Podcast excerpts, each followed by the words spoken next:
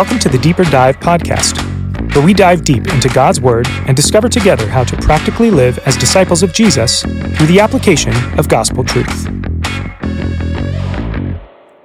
Hello, everybody. Welcome to the Deeper Dive. I am here with the trio, the guys, here with Jason, Adam, and myself, Dave Dawson. All right, guys, we've been doing this now for, I think, about a month or five weeks. I'm just going to ask you, Sounds how's right. it going? How are, you, how are you guys enjoying the Deeper Dive? Well, I, I think the better question is is how are the people that are listening to the deeper dive? Right. Actually today, when this is being recorded, I went through the coffee shop and I was having a conversation with one of our young adults about the deeper dive. Hmm. So, uh, just getting some feedback on it, and you know, I. I think the purpose That's that we- encouraging. yeah, I mean the purpose that we set out is like no joke to have a deeper dive, Yeah. to have a conversation among uh, the group of teachers and uh, some key experts in our church around these conversations that we're having from the pulpit, and then bringing them into our our, our everyday lives. And and I, I think it's going good. That's cool. I'll admit, the first couple times we did it, I had like zero stress because the fact is, I didn't think anybody was listening to it. and then, and then you brought these stats to us, like, wow, we got these people and people up in Alaska and everything else. I'm like, oh my gosh. Now, Now you're not sleeping very well. yeah, now I'm like, oh my gosh, now I got to think about this thing. So, all right. Well, the message this week was out of Ephesians chapter 2 and kind of centered around who we are. Who are we as Christians? And a couple of the big thoughts that came out of there one was, we are the temple of God. It's sort of an amazing thing to say, a strange thing to say. Um, so, that coupled with the fact of who we are goes to our identity, right? And that, which the word seems to come back to again and again. So we were just thinking we'd go after that today, look at those two concepts under who we are. We're the temple of God, and then just our identity. So I think for a lot of us, you know, we read through, uh, we read about the temple in the Bible and stuff. We kind of kind of blow past it, but it's actually just an amazing concept, right? So what? So what is going on with the whole temple thing in the in the Bible? Yeah, I think Dave, like when you talk about um, a way to read the story of the Bible is to look at the temple. And really, when we say temple, what we're talking about is God's presence, right? Different expressions and iterations of God manifesting Himself and showing up amongst His people. So I, you know, there's a there's a quote that I that I read a number of years ago. A guy named Colin Smith. He said, uh, "Many people know stories from the Bible, but they do not know the story of the Bible. That's like having a handful of pearls with no string to link them together." And one of the one of the strings or one of the threads that links it together, these glorious pearls, hmm. is the story of God's presence that we see mm-hmm. manifest one time in, in in the temple. So that comes up in our text today. So I'll throw it to you, Adam, as you've been preparing. um, yeah, what is this about God's presence? Where did this start? Like, where was it lost? Hmm. How do we see it show up throughout you know redemptive history? And I guess it'll lead us to where we are today. Yeah, you say that the temple's about God's presence. Like that's his dwelling with his people. I think you could make a case that the Bible tells us a story of God on a mission to dwell with his people. So when you open up the first pages of the Bible, he's creating a place, a kingdom where he can dwell with his people. And the focal point of that is Eden. Some biblical scholars think that Eden is like this mountain, kind of like Zion in, in Israel, where God's dwelling there with Adam and Eve. There's debate about that. But just this idea that God's dwelling with Adam and Eve, he's walking with them, they're, they're communing with him. Mm-hmm. That's lost in the fall. Yeah. But humanity aches for that presence, whether we're naming it or not. And God is God is aching to dwell with his people. So you see, like as soon as God brings Israel out of Egypt, he brings them to Sinai, he gives them the law, like, hey, this is who I am, this is how I want you to live. And then he gives them the template for the tabernacle, like how he's going to dwell with them. And he does that in the temple. And that's not lost when we get to the New Testament. Mm-hmm. It just is now like Jesus comes. You know, John talks about Jesus as the one who tabernacles among us. Like he is the presence of God mm-hmm. in the world for us to to come to. And then Paul's like, hey, you you're the temple now. Mm-hmm. Like God is still dwelling, but it's not in one location, but it's with each of us. And he carries that theme, and then you get all the way to Revelation, and you have this picture of God who now is dwelling with us. John says there's no need for a temple because God himself is the temple. Yeah. And you have the nations, us coming to him and dwelling with him. So it's this, it's this picture of God, God wanting to be with us and actually accomplishing that through the work of Jesus. It's just beautiful. I mean, Adam just makes you, you know, you go back, coming up with this meta narrative. Yeah. You know, the Bible starts, right? Starts off in the garden, Mm-hmm. you know, and I love what you're saying. You know, God's presence in that garden is just, I mean, that's a great thing to meditate on. This is what we want, you know? Well, it's, and that, and it's funny because it, it is what we want, and yet uh, Genesis, I think it's Genesis three eight. It says that Adam and Eve hid from His presence. That word in the ESV is the word presence. Yeah. and so we long for it, and yet we we we hide yeah. uh, because of sin from it. It's this man. We know that we need it, but also when we when we come into the presence of God, like man, there there is because of our sin, there's shame, there's hiding, there's brokenness, and so we long for this thing that actually it lingers in our soul. But but man, we are. It's a it's a I don't It's a push pull thing, right? It is. Pulling, you were trying to pull in, and then we push him away. Yeah. So, hmm. I think you know, going once again, you just look at this narrative, starting off with God's presence in the garden, and then we end it in a city, right? Yeah. In the, the scripture you were talking about, Adam, in uh, in Revelation. So, which I which I think for those of us in Eastern Washington that thought, oh my gosh, we're going have to live in a city, but that's going to be an awesome city, right? Yeah. And as you and I were talking yesterday, um, you, you talked about the fact that it's not just a city, but it's a gardened city. Right. That you uh, you had some cool thoughts on that. What, what were what were some of the thoughts of the fact that the temple and even the city are, are gardened? Right. There's there's there's nature involved in these cities. What are my thoughts on that? Is that you're saying? Yeah, Or you because you I think well you and I you were talking about some of the things in the temple in the Old Testament. Oh, right, yeah. the, uh, Yeah, it's really remarkable if you if you're looking in places like Second Chronicles, I think chapter three.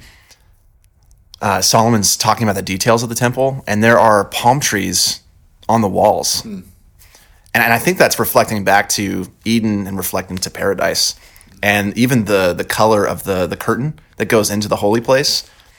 The color of it, when you mix together the golds and the blues, it's like this fiery presence, and there's cherubim stitched on there. It's just this picture of as the priests come in, they're, they're coming into this garden paradise with God behind that curtain. And that's a picture of what Jesus, when he passes through that curtain for us uh, with his own blood, he's bringing us into that presence, into that garden. And so I think in Revelation, it's just this beautiful picture of how Jesus has done that in his work and now is gathering us back to where things started and where things were meant to be.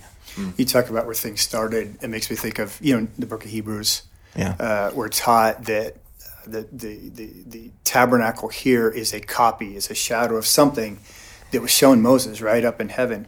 So there is this temple up in heaven that has just got to be fantastic, right? I mean, you just think about that. It's it's because even the temples down here are can be pretty glorious, hmm. right? Hmm. I mean, they they they're they're like holy places.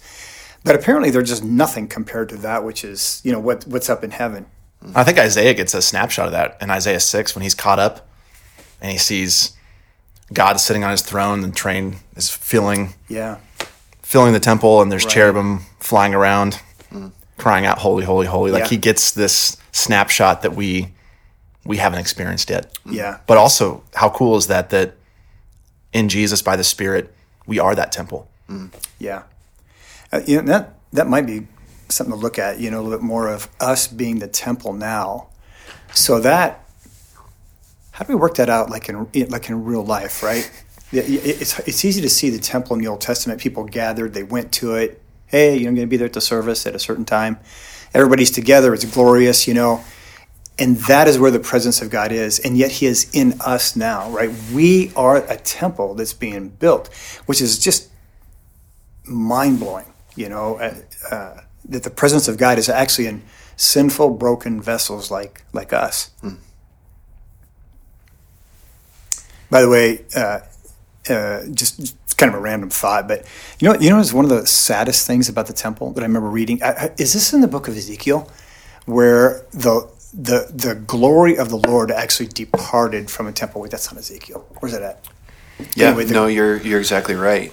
Yeah. So I mean the it was yeah, his presence departed. Um, yeah, it was Ezekiel ten eighteen.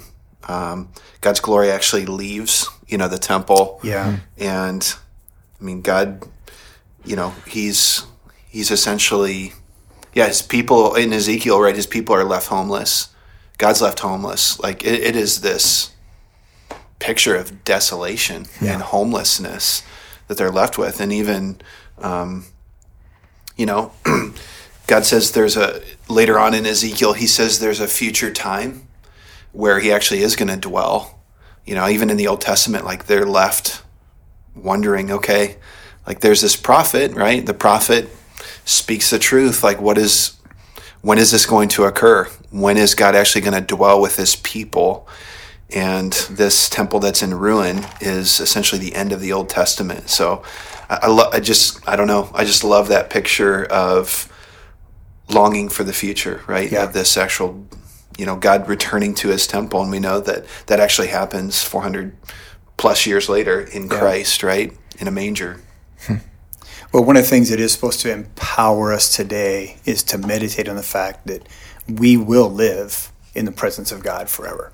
Hmm. It's an amazing thing. It's meant to encourage us. It's, it's not meant for us to drop out of life. It is meant to give us strength for today, right? We like we you, you know it's like a, watching a Seahawks game that's all tense, but somehow you heard the score and you knew who was going to win, right? Win Every game, you mean? exactly. Always tense. Last two minutes. So, all right. Yeah, you know, on that, thinking about the different people who are impacted by the temple, we are because God is coming and dwelling in us, and we benefit from that. God wants to be with us and dwell with us, and so He comes and lives in us. But I think another aspect of the temple is it's placed in the world to be a place where the world comes and sees God at work and sees His presence, and it draws people to Him. And as we think about ourselves and how we're called to live outwardly, the fact that God is indwelling us as his temple is also for the sake of the world. As we mm-hmm. live in our community, God is stitching us together as this, what you could call like a people temple, where we're, we're witnessing to the reality of God and people are coming into contact with, with him. So it's not just about us, but it's about what God's doing through us for the world. when you think even in our churches, you know, people that sometimes visit, and afterwards, what what for us is just kind of a you know, hey, it was just awesome. It was a normal day, and yet for them, it's like you know, the scripture says like the secrets of their hearts have been revealed. Mm. You know, they're like, how how'd you would you guys read my diary? What what are you reading my mind? I mean, what this is like you're speaking right to me, mm. and that is that you know, that prophetic true word of God. You mm. know, that it goes to normal people like us, and and, and impacts people in the world. They they feel the presence of God. You know, one more. I remember this. Uh, we had uh, the uh, Chinese exchange program from Nanjing. You know, a number of these kids have never experienced anything to do with Christianity. Right? Barely, like they've heard of Jesus and stuff. Churches hardly they don't know hardly anything about him. When they have come into our services, they talk about feeling something. Mm. It's like wow. It's like you you know they try to describe it how you go from one high to another high, and so somehow they're brought into this into the presence of God without even knowing Him. It's, it's just amazing. Well, that's the beauty of the body of Christ. I mean, it it really is. When I mean, like if we were to, if you guys were to think about the question, what is the church, or what what's significant about the church in the world, or if those of you that are listening to it, if you were to think about like what like what is the church? Why does why is it significant? Why does it matter? I think you're I think you nailed it, Dave. Like the uniqueness and the significance of the Church of Jesus Christ is the, the manifest presence of God. Yeah. Like this is, I mean, it's not, you know, we're not boasting in ourselves, but the church is where Christ now dwells. Yeah. And like, think about the honor of that. Yeah. Think about, you know, when we talk about, you know, striving for unity in, in seasons like this, like why it matters. It's not about my, it's, it really, honestly, my, my personal preferences, my personal priorities, they get set aside because we are striving to, to be mm-hmm. and become, to the best of our ability, the manifest presence of Christ in everything that we say and we do. And I mean, it is it is it is our honor and it is our responsibility to bear that presence and bear that witness in all the earth. So in a few weeks, you know this, Jason, will be because you selected the scripture. we- We'll be looking at Colossians. Is it three? says, set your mind on the things above, right? Keep seeking the things above. In other words, we have to push hard into that which we cannot see. Mm-hmm. Otherwise, we, we will. Well, Jason will get lost in our own preferences, our own this, or own that, get totally caught up in what's going on in this world without without the perspective and the power that we need, right? By by realizing this is who we are. You know, we we, we are a temple of God. And when Jesus comes into Jerusalem, I forget if it's all four gospels or if it's just a few, but he comes into the temple and he's not super happy with what he finds. And he starts to clean house, flip tables. yeah. And I know that when I read that story, I'm thinking like, man, those people were terrible. What were they doing in the temple? Mm. But really, I think it's it's a it should cause us to think, hey, if Jesus is living in me, I wonder what he's finding right now that he wants to clean yeah. and wants to sort of move out and renovate to make it more of a, of a resemblance of who he is. What, would he, what would he take a whip to? yeah, seriously. like just having the humility to say, hey, if I want to be this presence of God and I want to shine him and not myself, yeah. I need to let him in and do some work and be willing to to see those things in me and be willing to work on those things mm. and right engage repentance so that he can shine through me even more. Okay. Mm-hmm. Well, I think we painted a pretty cool picture of the temple and, and stuff in, in the presence of God. You know, that's all under the umbrella we're talking about of who who who are we? Who are we? Right. Mm-hmm. So we are we're the temple of God. So that's kind of wrapped up in our identity. We're trying to pull back the curtain and realize, hey, this is really who we are. It may not feel like it, it may not look like it at times, but this mm-hmm. is who mm-hmm. we are. So why don't we go and pivot to identity then? Right? Because that that is, it just feels like the Spirit of God is speaking to churches. Like I don't know if it's all over the world, but at least here, we just seem to be going back again and again to these scriptures about who we are. Like the Lord is trying to remind us, right, through these dark times. So why don't we talk about identity a little bit? Why why is it? Why is over and over in the Word, you know, the Lord really wants to communicate to us, look, this is who you are. It's what I've made you. Mm. So what is it? What? A, why is that so important? I think Dave, where we began, we you know we began talking. We took it all the way back to the garden, right? And we talked about um, these this relationship, right, and this this perfect presence that existed between God and man. Um, but also, I mean, keep in mind, like that, you know, if you think about it, like there there was this perfect um, there's this perfect vertical relationship, right? But also keep in mind that there are perfect horizontal relationships as well between people, between creation and man, like all of this, and then harmony. Be, because of sin, all you know, both vertical and horizontal are they're broken. Yeah. They they become these busted lines between people, and I, I think the, the reason that we're talking about identity and why identity matters is you know, we need to keep in mind that when when when we bend our knee to Jesus and say, "You are Lord and Savior, not just of the world, but of my life as well," there's a there's a reconciliation that takes place in that vertical relationship and that vertical line but also this horizontal line as well.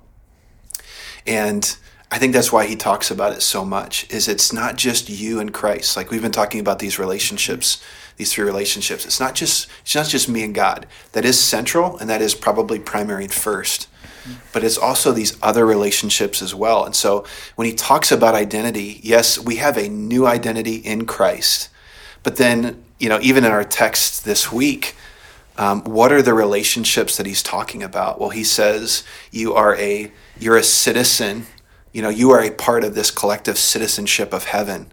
You are a member of a family. Um, you are a you are a temple being built up, and it's not just you; it is the collective y'all. It's us being built up right into that, and so it, th- this this relationship or, or, you know relationship and identity it's i think it's just mission critical that we understand it's not just about you know us and the lord it's mm-hmm. it's about this collective identity mm-hmm. that we have in christ and that's why it matters so yeah. much it's yeah. it's what we're demonstrating in this world yeah you know i just think on a practical basis i mean you know i was you guys know i was overseas in south america for a long time coming back here one of, one of the things i've seen that um, i just have a heart for are you know young Hispanic or uh, people or even people you know people from other countries right? They come here um, well people have kids. The kids come up to the ranks and they are quote Americans but they're really ca- still caught up in their their I guess you call it their previous culture right? Whether Sudanese or Guatemalan Mexicans or whatever. And one of the things you will hear, and I'm more familiar with the Hispanic world, you'll hear young people say, you know, I'm not I'm not brown enough for my people, for my parents or whatever, but I'm not white enough for my white friends. Mm-hmm. And it you know, it's just kind of heartbreaking because really what it is, that's that is deep those are deep identity issues. And it affects those horizontal relationships, right? Mm. How they relate with their folks, how they relate with um, you know, the, uh, the other people in society. And it, it just seems to me that like we we can help them. Mm. This this is deeper than culture. it's deeper than ethnicity. This goes down to the deepest part of our person. You know, our, our, our identity in, in Christ. Mm. So yeah, it's more than theology. I think it's like it's uh, this is like real world stuff. Mm. So yeah, our identity is part of how our worldview is shaped. You know, worldview thinking: Who am I? Why am I here? And what's my purpose? It's it's a, a significant part of the way we view the world and ourselves and what our purpose is. And I'll speak for myself. I, it's it's really easy to lose sight of the true answer of who am I, and you you start maybe taking on false identities and becoming about certain things, and your worldview is sort of aimed in this way. And so having our identity reshaped and reoriented again and again to I belong to Jesus and His people. I'm part of His kingdom. That keeps us, I think, focused on why we're here and what we need to be about. Mm-hmm. And and that doesn't change, right? It's right. solid. You know, unlike if you you kind of base your identity on your physical appearance. Yeah. Alas, it doesn't last that long. You know, you you base it on a job, and you you lose jobs, right? Yeah. Or you uh, you get older, mm-hmm. you retire, and that can just it can be a, a death blow to your identity if you've really built it on those things. Yeah. Hmm. You know, just this morning I was I was praying uh, for us. I was praying for our day and walking through some things that I walk walk through each day, praying over. And for whatever reason, I was uh, I was praying through the roles that hmm. I currently carry, mm-hmm. and so I was naming those roles and then asking God to just, you know, lead me, guide me, uh, give me direction in these different areas. But really, I guess listening to you guys, what I'm thinking is um, these roles that God's given me, what I was praying about is there's there's a responsibility that comes with the roles that God's given us, mm-hmm. and um, I, Adam, what you were just saying brought that to my mind. Like we really do, like we our, our identity, like God has given us our identity, and He's actually sent us into those places. He's given us those roles, therefore those responsibilities. Um, because he has a mission for us. Like he has placed us in those positions. And one of those significant positions is, if we bring this all together here, is in the church. Hmm. Like we are, we are a part of a family. We have a we have a title, brother or sister, or uh, we have we have a we have a responsibility based upon what we are in the body. You know, and it's it is it is so mission critical for us to know who we are know what our role and respons- responsibility is, and to work within that effectively for the glory of Christ. Yeah, that was a mic drop. That was good. Yeah, I'm not. I'm not. I I think we'll call that a wrap up right there. that I, I, I was going to try to come up with something better. I was like, yeah, I don't think I can beat that. That was, that was, that was really good. So, um, no, thank you, Jason. I think that's it. Um, guys, this was a great, good discussion today. You know, two really powerful concepts. You know, um, man, we could take them and just really make them ours. Mm-hmm. Bless you guys. Bless people listening to this. Thanks for joining us this week. Listen in next week as we continue to encourage each other to practically follow Jesus through the application of gospel truth. If you haven't already subscribed, please do so, because we'd love to continue to dive into God's Word with you. We'd also love to connect further with you. If you go to bethel.ch, you'll see all sorts of ways to connect, serve, and worship with our church body. Finally, please consider sharing this podcast with your friends by word of mouth or on social media. Have a blessed week.